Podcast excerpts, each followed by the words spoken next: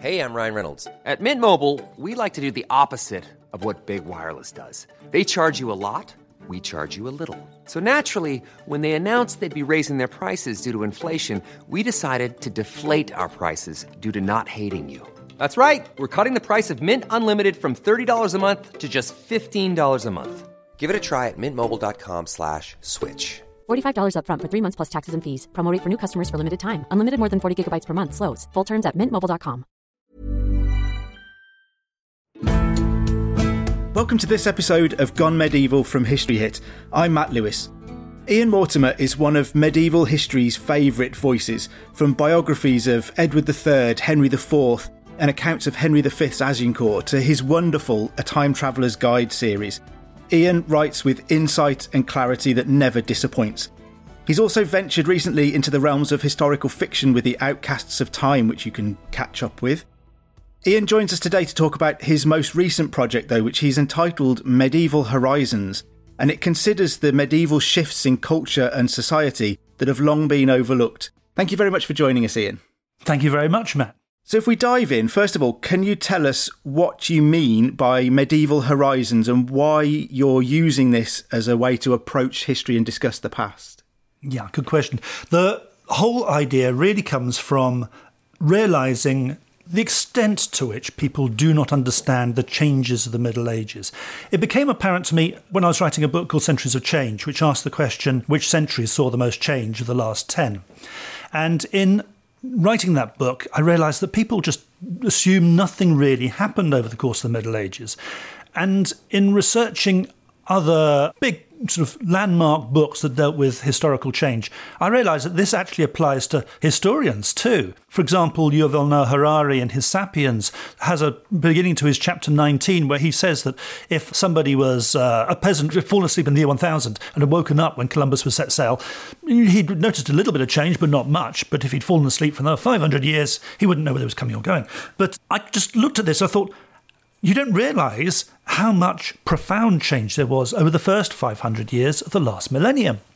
And the more I started picking up on this with other writers, general historians seem to underplay this too. They are convinced that technology is the benchmark of change. And as a writer for the public, I appreciate why people work with the tools they have at their disposal. They appeal to the public to make use of what they already know. But in so doing, they're just confirming this idea that nothing much happened in the Middle Ages. It was all you know, faith and bloodshed and famine, and nothing really happens until the Renaissance comes along to save us, and then the scientific revolution provided us with the modern world. And so the more I thought about this, the more it seemed to be that technology is the wrong benchmark to use when you're looking at the Middle Ages. So, what would be the right benchmark to use? And in asking that question, I thought, well, we'd sailed round the world by 1521. In the year 1000, we hadn't got a clue how big the world was. Relatively few people had any idea that it was a sphere. We still believe that there were you know, skier around the world, people sheltering under a giant foot, and cannibals eight foot high who could chase you after you, and crocodiles wept after they dragged you into the Nile. There was just such ignorance. Turning to a massive expansion of our horizons. And as soon as I figured on that word, horizons, it became apparent because we go from hardly travelling ourselves to travelling quite long distances on a regular basis. People started exploring the world and circumnavigated the world. And in terms of our built horizon, houses well from, went from single story buildings everywhere to five, six story buildings in London. Cities expanded massively. Over and over again, every way you can define a horizon, it changed beyond recognition over the course of the five, six hundred years before Shakespeare's time. And as soon as I thought, how do I connect this with Shakespeare?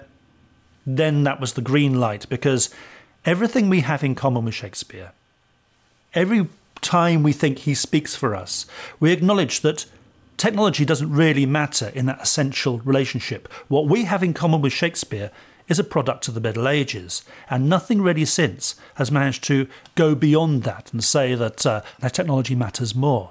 And so I simply had to write Medieval Horizons.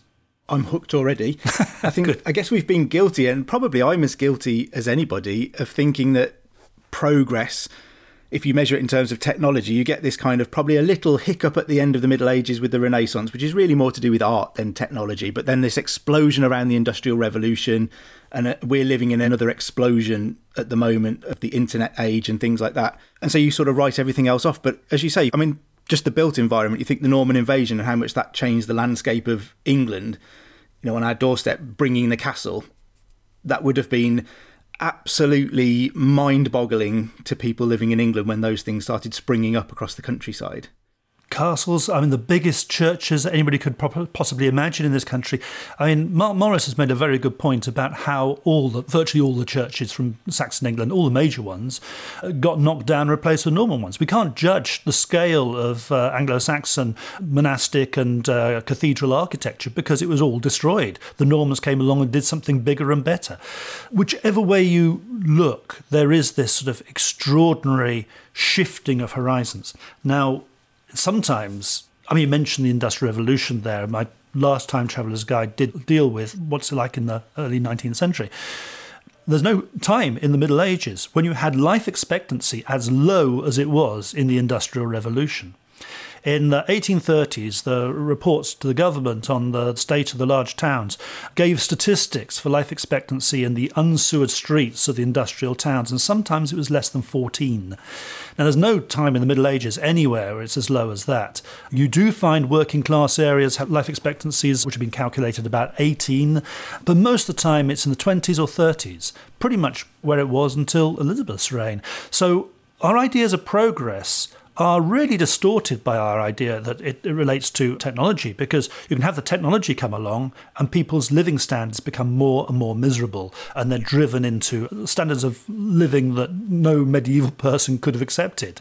So, yes, we need to get away from this idea that progress affects everything. I mean, there are instances of progress, and I would say that one of the great contributions of the Middle Ages is frequently overlooked, and it's how we overcame famine. By the end of the 16th century, we had pretty much got to grips with the fact that the weather is uh, fickle and that people sometimes starve to death. But the last time large numbers of people starved to death in England was in the 1590s. Very brief bit in the mid 1620s when the North experienced famine. But other than that, in England, it was a conquest really by medieval people.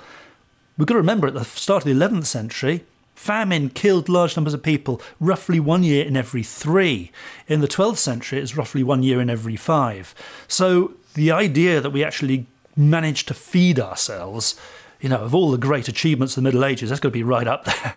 I suppose we think we've done well eradicating some diseases and things like that, but we've not done anything as big as eradicating famine. You know, we still live with some poverty today, but in the grand scale of human progress, dealing with famine is a big thing that we've obviously overlooked. So yeah. And in that sense, I think progress is a good way of thinking because there is this constant striving to improve things, to overcome the natural adversity.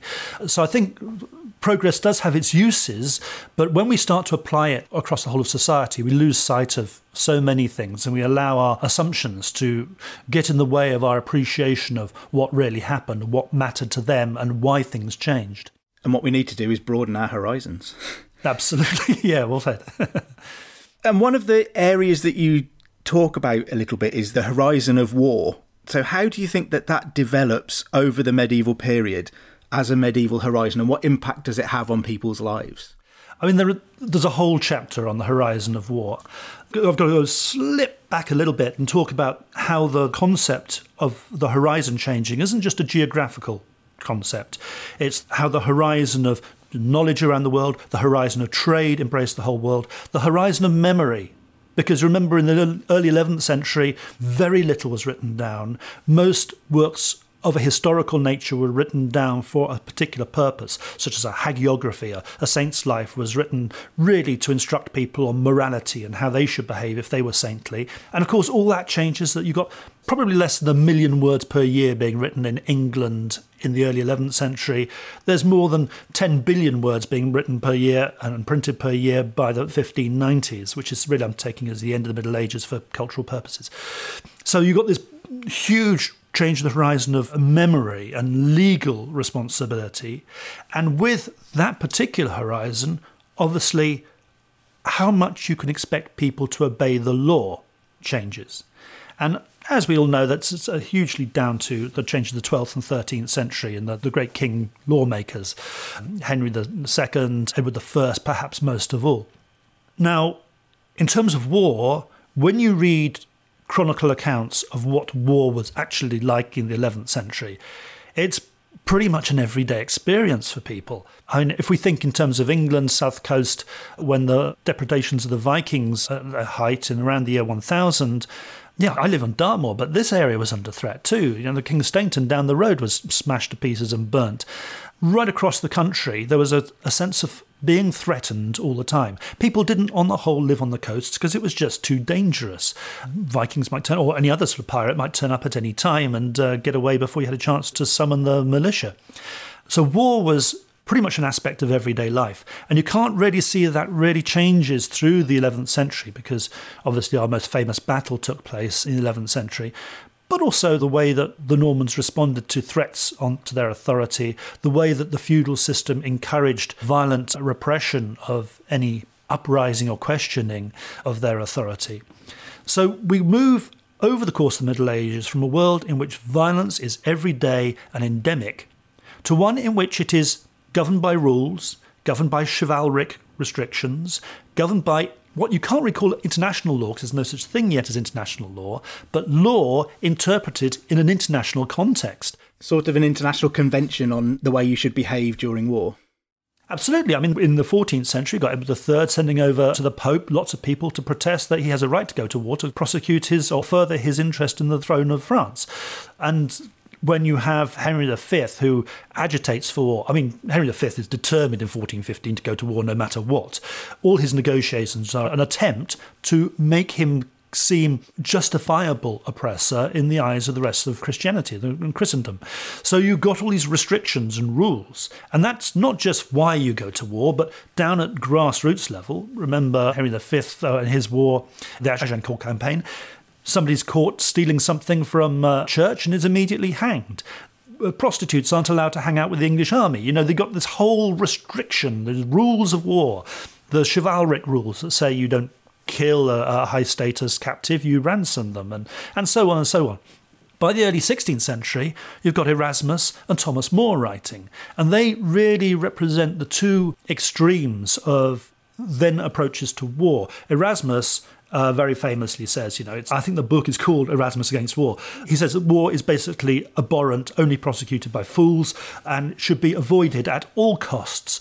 No matter what the reason for going to war, bad peace is always better than uh, any war.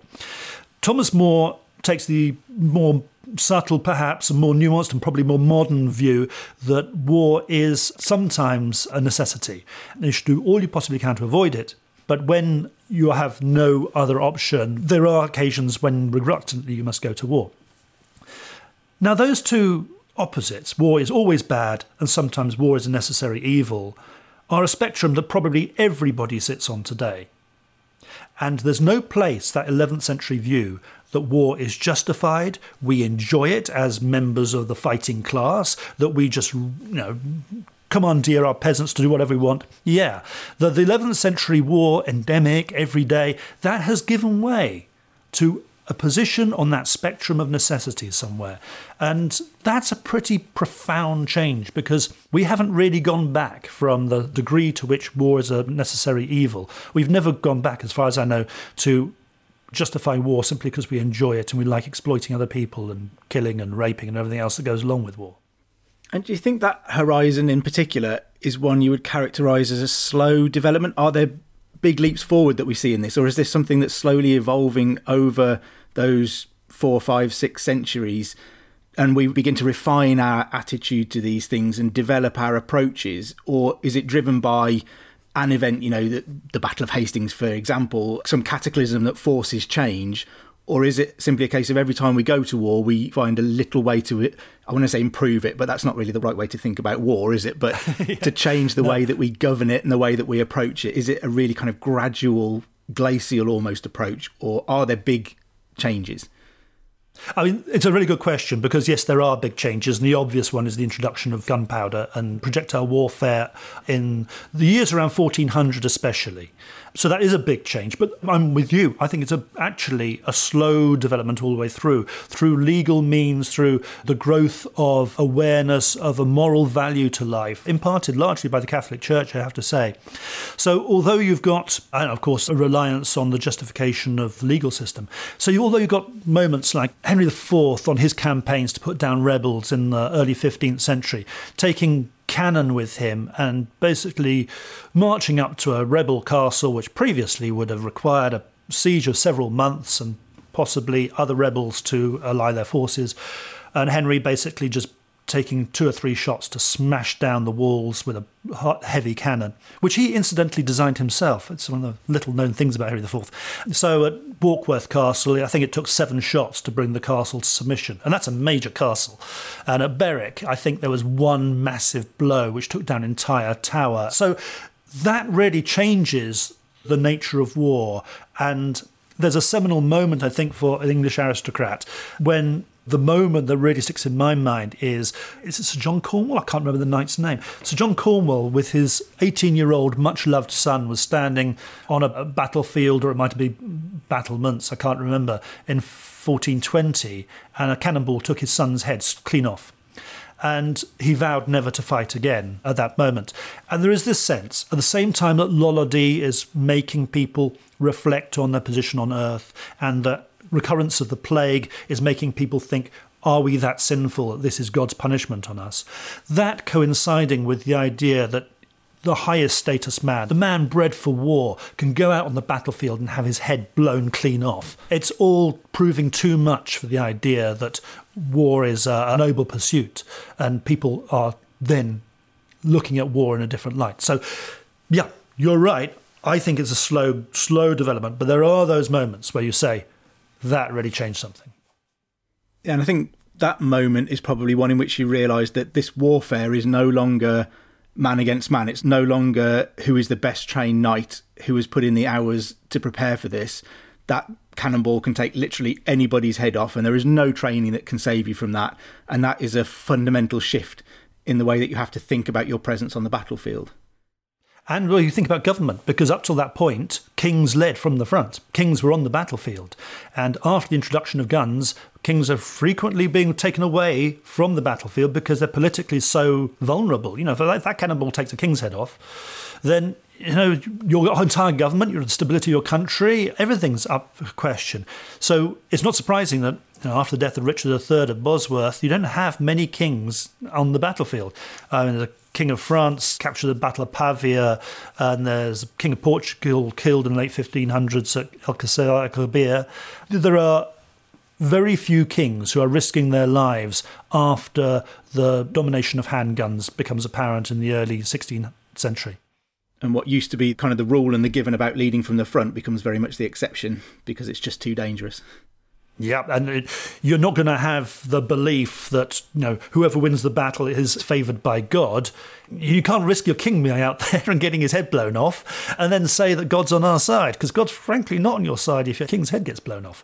Yeah, and do you think there's an element as well of an attitude change in that a king leads from the front because he should be the greatest warrior that your nation has on the battlefield. But as soon as you remove that element of battle being about the skill of an individual against another individual, it loses that value. So the king's presence isn't necessarily as important as it used to be, and it's also politically far more dangerous than it used to be. So it just can't take place anymore. Warfare has changed so much that it's not what it used to be. Absolutely. I think all that applies. And I would add that, of course, the king, who we're not going to look at these people as being weak in the 16th century. This is an age of absolutism. He's got somebody to blame if the general's out there. You know, it's not a case of God didn't favour us. That's really fading from the whole idea of war. And it's much more a case of, well, we lost the battle not because God didn't favour us, but because we had bad generalship. So execute the general and then we'll move on. So it plays into a political narrative at the top end too. But in this way, you know, the whole nature of war changes. And so this sense of the horizon of warfare really changing from everybody's point of view was such a major shift in the Middle Ages that it had to have a chapter of its own.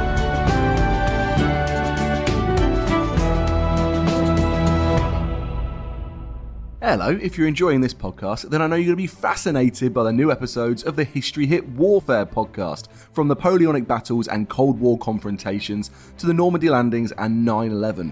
We reveal new perspectives on how war has shaped and changed our modern world. I'm your host, James Rogers, and each week, twice a week, I team up with fellow historians, military veterans, journalists, and experts from around the world to bring you inspiring leaders. If the crossroads had fallen, then what Napoleon would have achieved is he would have severed the communications between the Allied force and the Prussian force, and there wouldn't have been a Waterloo. It would have been as simple as that. Revolutionary technologies. At the time the weapons were tested, there was this you know, perception of great risk and great fear during the arms race that meant that these countries disregarded these communities' health and well being to pursue nuclear weapons instead and war defining strategies. It's as though the world is incapable of finding a moderate light presence. It always wants to either swamp the place in trillion dollar wars or it wants to have nothing at all to do with it. And in relation to a country like Afghanistan, both approaches are catastrophic.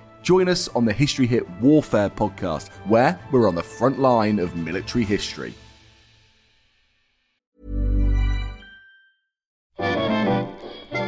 Did Hitler's sexuality shape his worldview? Why did the Black Death lead to the rise of the witch trials? And what are some of the sauciest scandals involving kings and queens at Hampton Court? I don't know about you, but this is the history I want to hear about.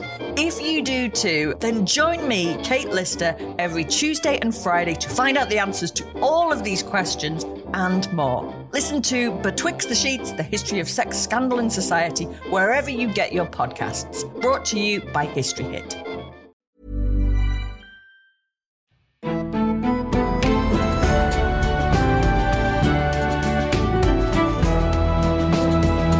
One of the other horizons that you focus on is the idea of speed. So, can you tell us a little bit about why you think that particular aspect of medieval life was important and how it changed? Absolutely. I love this subject because I think I'm right in saying no one's actually realised how much speed increased in the Middle Ages before. I mean, there are some scholars who've looked at the postal system in the 16th century who have, but on the whole, most people think, well, technology didn't change, therefore speeds didn't change. And I think every book that I've well, probably every book, let's, let's play safe, probably every book I've ever looked at that deals with medieval speed of information, speed of travel, refers to two benchmarks. One is Genghis Khan's postal system in the 13th century for basically covering the entire Mongol Empire, which claimed through a relay system of riders riding 24 hours a day to be able to, in the words of Marco Polo, this is, to be able to cover in excess of 200 miles per day. And the other benchmark people refer to is the Roman postal system, which is a very different thing, in which one rider would use a succession of horses. Now, in Western Europe, we carried on with the Roman system, or we resurrected the Roman system as a post, and never really adopted the Genghis Khan like one. Now, the Roman one was meant to be able to do in the region of 160 to 180 miles per day. Some people have claimed more, but there is good evidence that they could transfer news through a single rider over long distances at 160 miles per day. And there is good evidence that the Mongol system actually did what Marco Polo claimed. You know, Marco Polo normally exaggerates everything, but put in the books the reasoning and the evidence how we should take Marco Polo in this sense at his word. Now, in the 11th, 12th centuries, we could not do anything like those speeds. When you look at kings under duress who have got the wealth and the urgency to have information transferred. If they get close to 100 miles per day, they're doing well. And I couldn't find any instances in the 12th century where people were getting anything like that fast. The fastest I found was the information about Thomas Becket, both the knights going to kill him and the news being brought to Henry afterwards that he was dead. I couldn't find anything really faster than that, and that's probably a maximum of about 80 miles per day. Granted, it was right at the end of December, beginning of January, so not the best time of year for travel. But then, if you think about Edward I, news of Edward I's death being brought to his son, Edward II, in London in uh, early July 1307, well, the information travelled at roughly 80 miles per day then, which is pretty good going. Edward III could send messengers to the Pope who would travel at more than 100 miles per day, we know from their own records. When Elizabeth I died, news of her death was taken to Scotland at 160 miles per day. We'd got up to those Roman speeds for, you know, we'd basically doubled our speed of urgent information. But that wasn't the end of it. We actually had methods of going faster. There is a remarkable account, uh, which is uh, it was a journey that took place in early January 1602 by Richard Boyle, who was father of famous scientist Robert Boyle bringing news from Cork in Ireland to the government in London of the defence the attack on Cork. Now, we can date these accurately because we know when the attack on Cork took place, and we know that he left at two o'clock in the morning with a written account of the battle. And 48 hours later, no, it's actually less than that, it's 42 hours later, he was having dinner in uh, the Strand with the Secretary of State and saw the Queen the next morning. We can date all these things because we also have news incorporating the news from Cork in a letter written on the 5th from Westminster. That's at 270 miles per day. I mean, this is incredible speeds for some when we haven't actually changes in technology. So speeds were getting faster. And you realise that in the 16th century, people are able to commandeer the postal system for their own purposes. They can ride with the post, they can send messages with the royal post. And so we go from a society which really can't transmit fast information in the 11th century, and private individuals certainly couldn't at any speed, they'd have to tra- take it themselves, to one in which you can as a normal person, travel at uh, 10 miles per hour by riding with the post if you've got some money, or you can send uh, letters with the post, which may be traveling up to so 140, 150 miles per day. So there's a complete change. The real impact of that, you might say, what difference that make? If it's only going to take you three days to get news to Scotland and back, you can defend your borders, you can govern your borders far more efficiently than you can if it's going to take two weeks to get that information there and back. I mean, the real example I think matters so much more is in France. We got huge, you know, 17 days to get a message to the south of France and before the rebuilding the roads in the 18th century.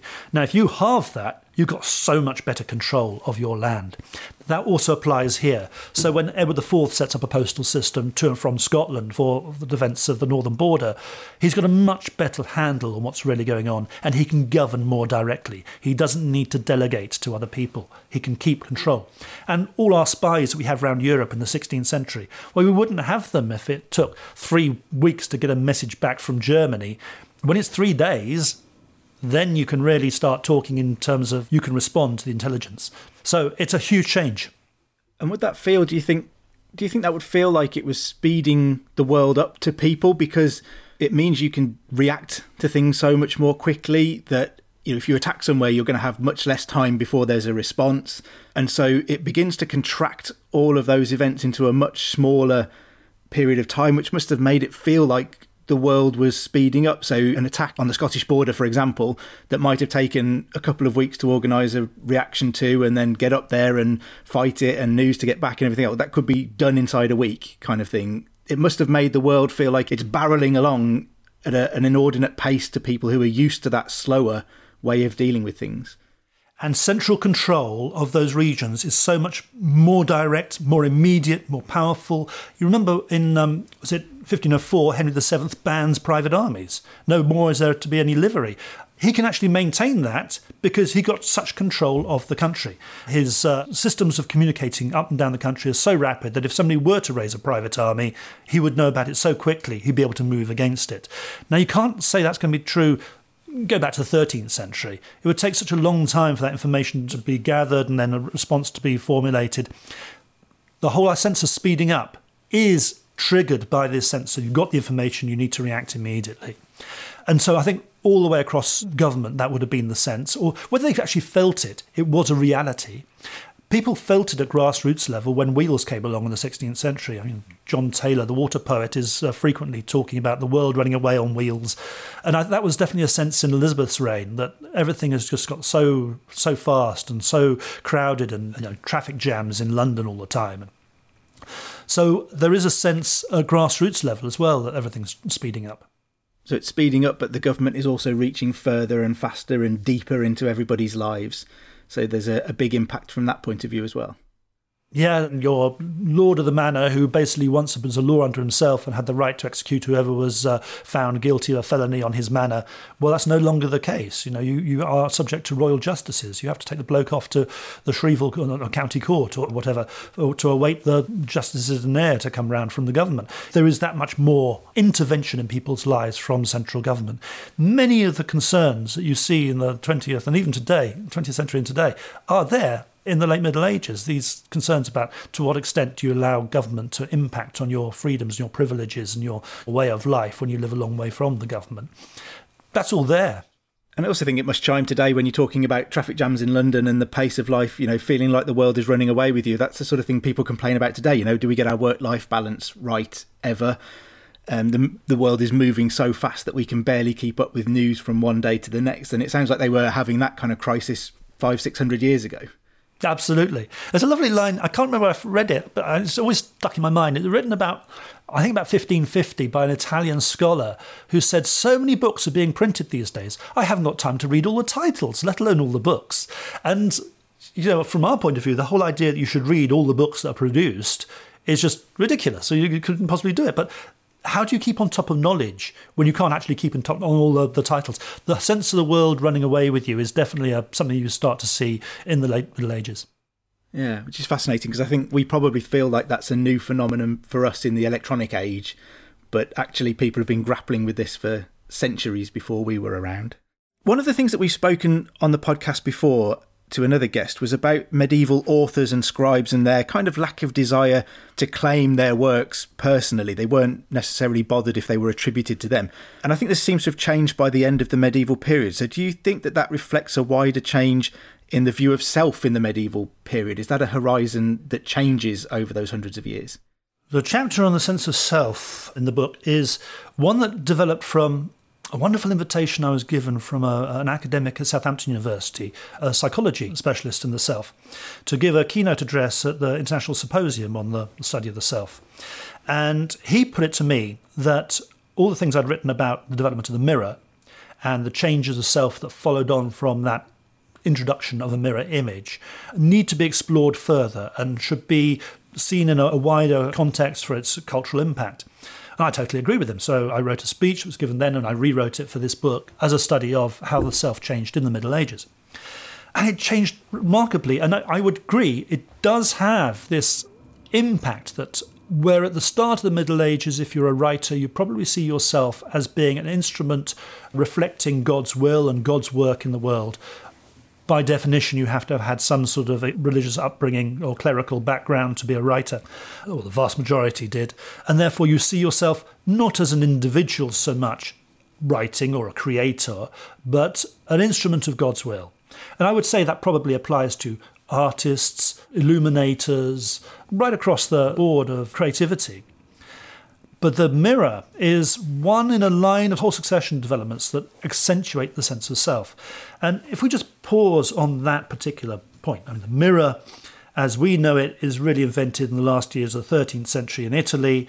It becomes a metaphor very quickly across Europe. I mean, people had some polished pieces of silver before that, but you need a lot of money to have a polished piece of silver. So most people hadn't got wherewithal to see themselves in a mirror. And you don't get the same impact from a polished piece of bronze or a muddy puddle. So by the end of the 14th century, when a lot of people had come to terms with the idea of a metal backed glass mirror, they're able to see themselves and focus on their face. If I ask anybody in the street today to draw a picture of themselves. They'll draw their face. That's what they see when they look in the mirror. But if you haven't got a mirror, if you've never seen yourself, what do you draw? Maybe it's your coat of arms. Maybe it's the, an anvil if you're a blacksmith. Maybe it's your pub sign if you're a landlord of some description, a taverner. Although, another subject I've been writing about, they didn't have pub signs at an early date. But the sense of self is just so much more diverse and diffuse. And it probably relates to what you actually do, which is a restrictive thing. If you are a carpenter, that's because God created you to be a carpenter. That's your identity. That is yourself. If yourself is your face, you could be anything a carpenter, an explorer, a baker, you name it. You have so much more versatility. You think of yourself as an individual to a far greater extent rather than simply an instrument of God's will. So the mirror changes people's attitudes towards themselves. And you see this really take off in the Renaissance because not only are the great experiments with uh, perspective using mirrors, but you also have the first genuine self portraits in the 1440s.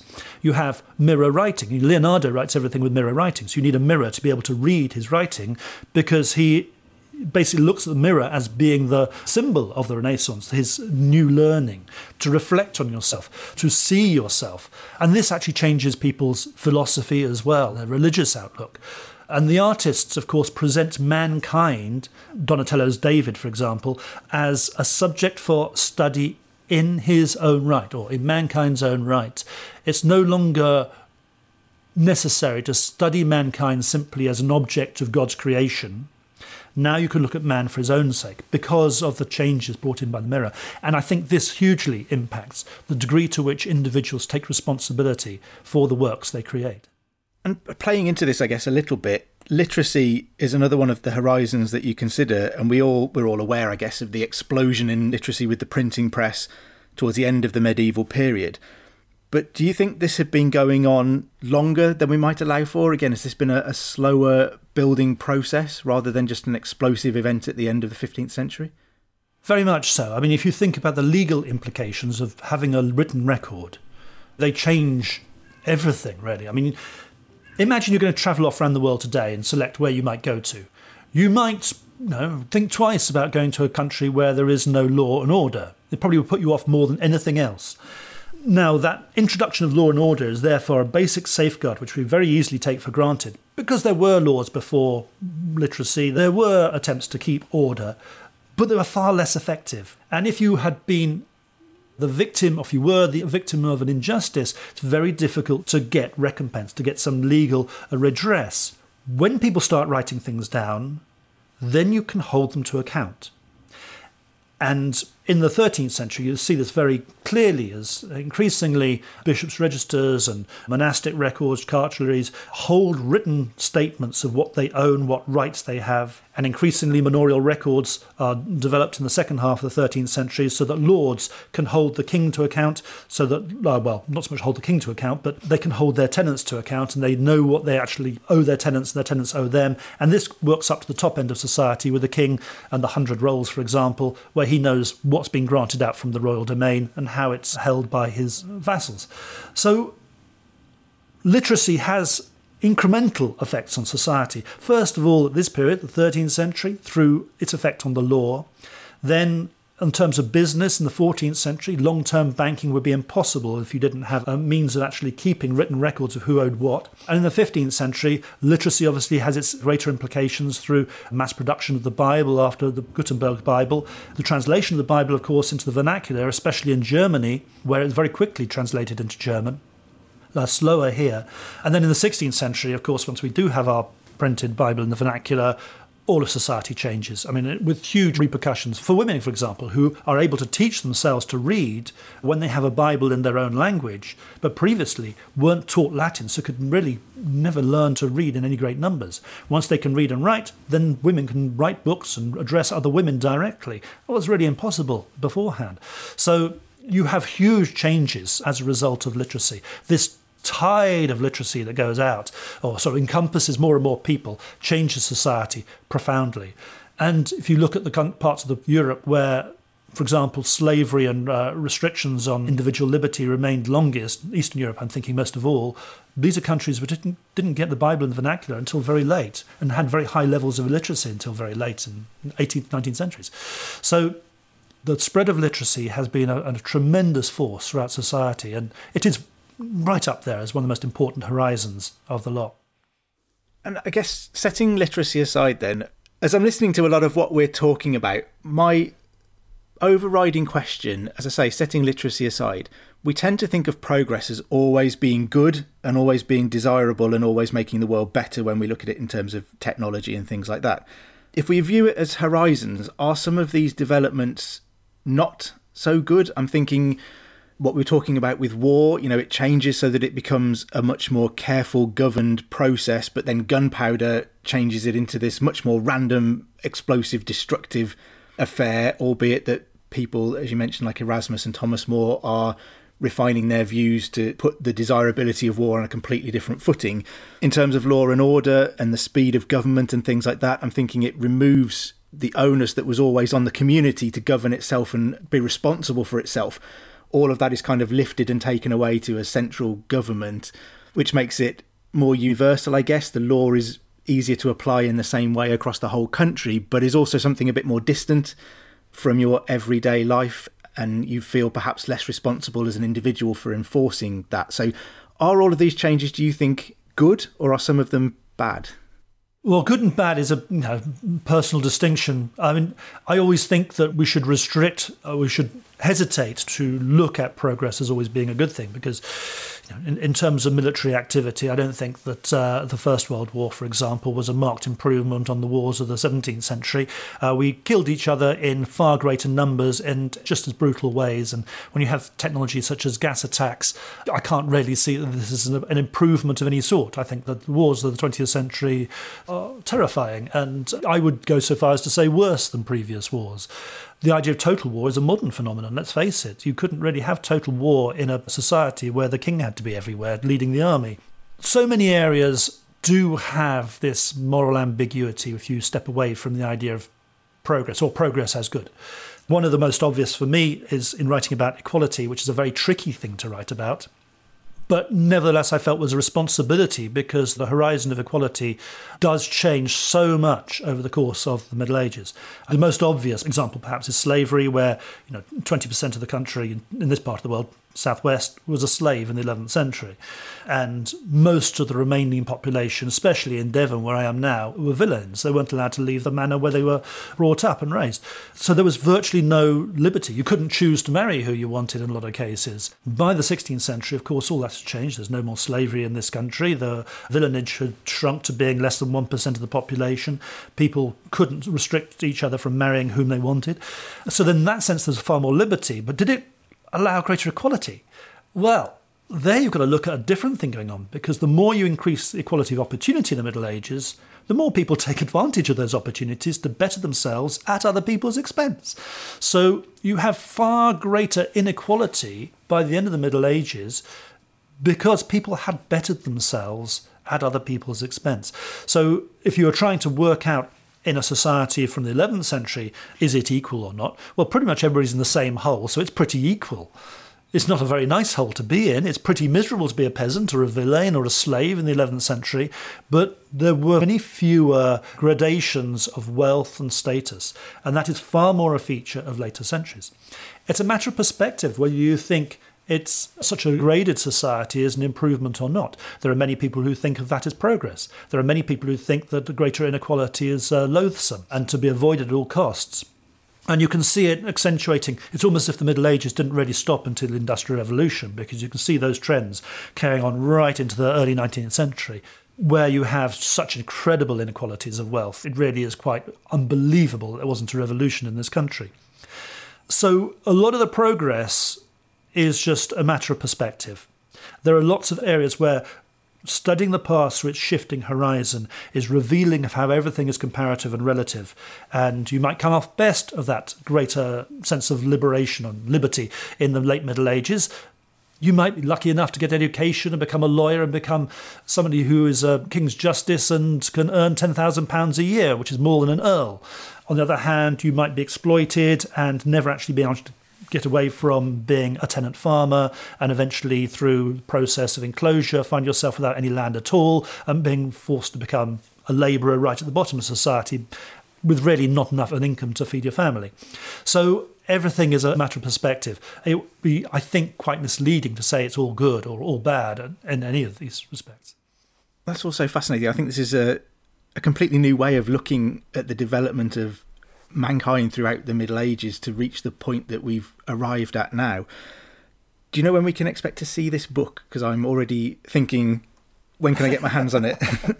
I normally write books when uh, they're under contract from my publishers, and they say, "Oh, yes, we like this idea, and will you go ahead? And here's the deadline, and this is when we'll publish it, and blah blah blah blah."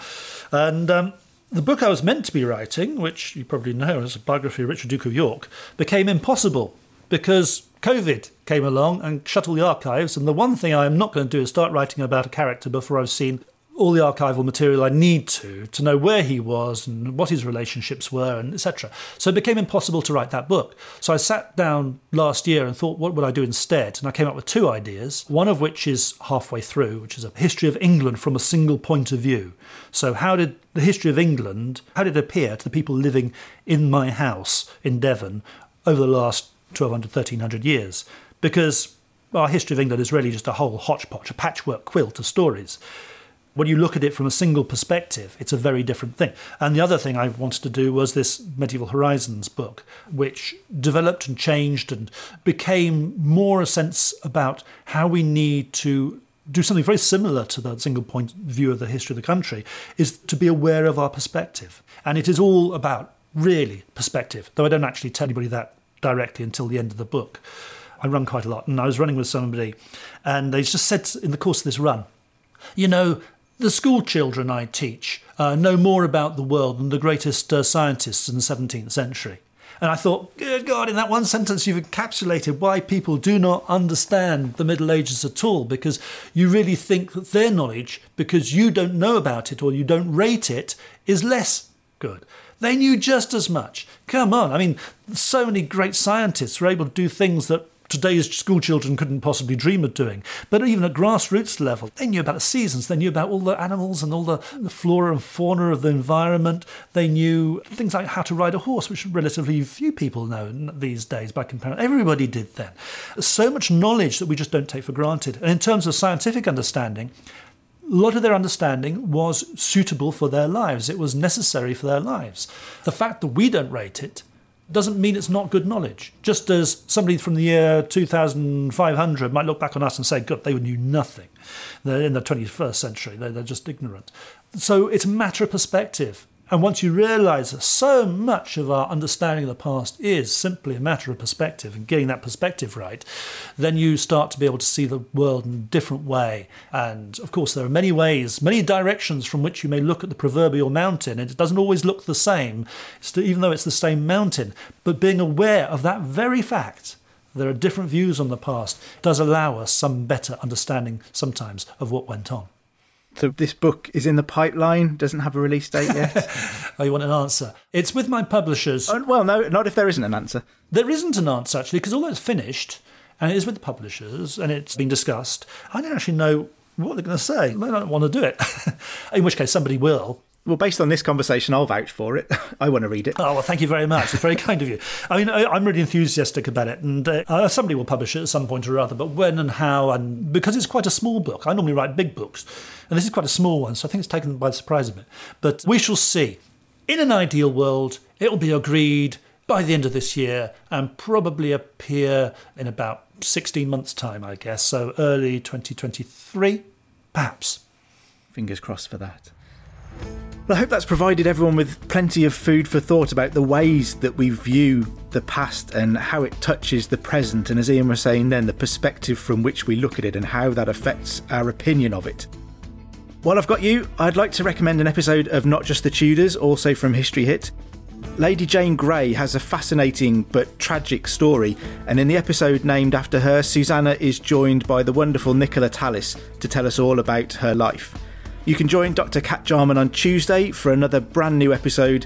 Don't forget to subscribe to Gone Medieval wherever you get your podcasts and tell all your friends and family that you've gone medieval. Anyway, I'd better let you go. I've been Matt Lewis, and we've just gone medieval with History Hits.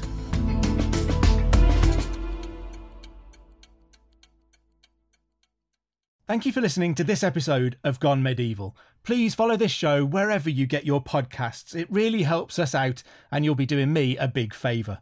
Don't forget you can also listen to all of these podcasts ad free and watch hundreds of documentaries when you subscribe at historyhit.com forward slash subscribe. As a special gift, you can also get your first three months for just £1 a month when you use the code MEDIEVAL at checkout.